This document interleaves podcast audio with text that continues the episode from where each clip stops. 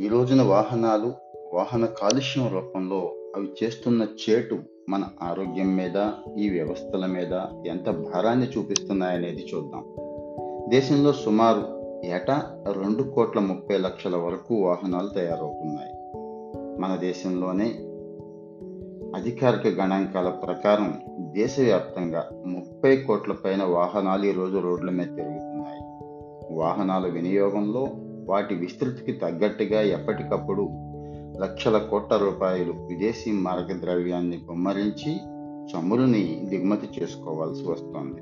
శిలాజ ఇంధనాలతో నడిచే వాహనాలు విషధూమ శకటాలై కాలుష్య తీవ్రతను భారీగా పెంచేస్తున్నాయి.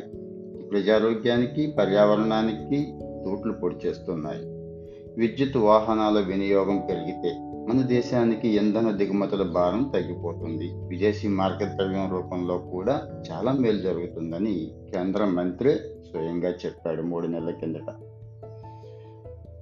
ఇక తాజాగా ఆయనే కాలుష్య కట్టడికి దోహదపడేలా సాంకేతిక పరిశోధనలపై ఆటోమొబైల్ రంగం దృష్టి పెట్టాలి అని పిలిపిస్తున్నాడు. వచ్చే రెండేళ్ళలో పెట్రోల్ వాహనాల ధరలకు సమానంగా ఎలక్ట్రిక్ వాహనాల ధరలు కూడా దిగువస్తాయి ఎలక్ట్రిక్ వాహనాలు అందరికీ అందుబాటులోకి వచ్చేస్తాయని మంత్రివర్యులే భావిస్తున్నారు. ప్రపంచ భవిష్యత్ అంతా కూడా ఈవీలతోనే ముడిపడి ఉంది.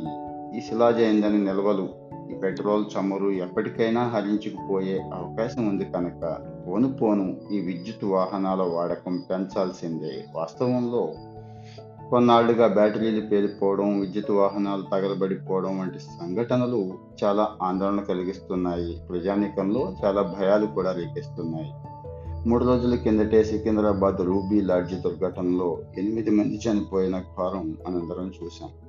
ఎలక్ట్రిక్ వాహనాల వల్ల జ్వలించిన అగ్నికిలలే ఈ ప్రమాదానికి కీలకమైన కారణం అని రిపోర్ట్ కూడా చెప్తోంది.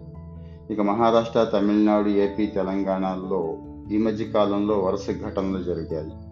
దీంతో ఎలక్ట్రిక్ వాహనాలంటేనే జనం కాస్త భయపడిపోయే పరిస్థితి దాపురించింది. ఇటువంటి భయానక వాతావరణం పరిశ్రమకి అది కూడా కొత్తగా అడుగుపెట్టే సంస్థలకు ప్రత్యామ్నాయ ఇంధన వనరులను అన్వేషించే కృషికి ఏమాత్రం మంచిది కాదు. విద్యుత్ వాహనాల భద్రతా ప్రమాణాలపై కులంకషంగా పరిశోధనకు తయారీ సంస్థలు గట్టిగా పూనుకోవాలి. ఎలక్ట్రిక్ వాహనాలను వంద శాతం సురక్షితంగా మార్చడంలో తీసుకున్న జాగ్రత్తలపై నమ్మకం కుదిరితేనే ప్రజాదరణ పెరుగుతోంది. ఇంకో ఎనిమిదేళ్ళలో అంటే రెండు వేల ముప్పై సంవత్సరం నాటికి ద్విచక్ర అతిచక్ర వాహనాల్లో ఎనభై శాతం బస్సుల్లో నలభై శాతం కార్లలో ముప్పై శాతానికి పైగా ఎలక్ట్రిక్ వాహనాలే ఉంటాయి అని నీతి ఆయోగ్ కూడా ఇటీవల చెప్తోంది. తమ కార్యాచరణ ప్రణాళిక యథాతథంగా పట్టాలెక్కితే అప్పటికి ముప్పై ఏడు శాతం దాకా ఏదైతే ఈరోజు కర్బన ఉద్గారాల వల్ల బాధపడుతున్నామో వాటి నియంత్రణ జరుగుతుంది. చమురు బిల్లులో దేశం దిగుమతి చేసుకుంటున్న బిల్లులో సుమారు నాలుగు లక్షల కోట్ల రూపాయల మేర ఆదా అవుతుంది అని కేంద్రమే మూడేళ్ళ కిందట ధీమాగా చెప్పింది. ఈ అంచనాలన్నీ నిజం కావాలంటే ఈవీల తయారీలో భద్రతా ప్రమాణాలని సరిగా పాటిస్తున్నారా లేదా అనే పర్యవేక్షించే పగడ్బందీ వ్యవస్థను ఒక దాన్ని ఇమ్మీడియట్గా ఏర్పాటు చేయాల్సి ఉంది.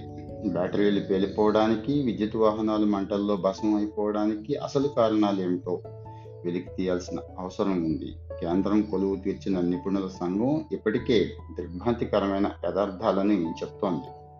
ప్రాథమిక భద్రతా ప్రమాణాలను గాలి కొదిలేయటమే ఈ అనర్థాలకు కారణమవుతోంది అని సంఘం కూడా చెప్తోంది. ప్రభుత్వంలో తయారీ సంస్థల్లో ఈ రిపోర్ట్ అనేది చురుకు పుట్టించాలి. బ్యాటరీల్లో నాసిరకం సెల్స్ డిజైనింగ్ లోపాలు ఖచ్చితంగా ప్రమాదానికి కారణం అవుతాయి అని నిపుణులు హెచ్చరిస్తున్నారు కూడా. నీటిలో తడిచినా షార్ట్ సర్క్యూట్ జరిగినా అధికంగా ఛార్జింగ్ అయినా తట్టుకోగల బ్యాటరీల ఉత్పత్తి కోసం కేంద్రం ఆ మధ్య కొన్ని నూతన ప్రమాణాలను కూడా నిర్దేశించింది. వాటిని ఖచ్చితంగా అమలు చేయాలి. దేశ దీర్ఘకాలిక ప్రయోజనాలను లక్షించి ప్రాంతదర్శిగా మంత్రివర్యులు ఉద్బోధించినట్టుగా పర్యావరణానికి హేతుకరంగా చౌకలో భద్రంగా స్వచ్ఛ రవాణాను సాకారం చేయడం మీద పరిశోధన అభివృద్ధి అదేనండి. ఆర్ అండ్ డి ఊపందుకోవాలి. భద్రత మీద రాజీ పడకుండా సాధారణ వాహనాల ధరకే ఈవీలను అందుబాటులోకి తేగలిగితే ఈ వాహన విప్లవం దేశ ఆర్థికానికి గొప్ప అండ అవుతుంది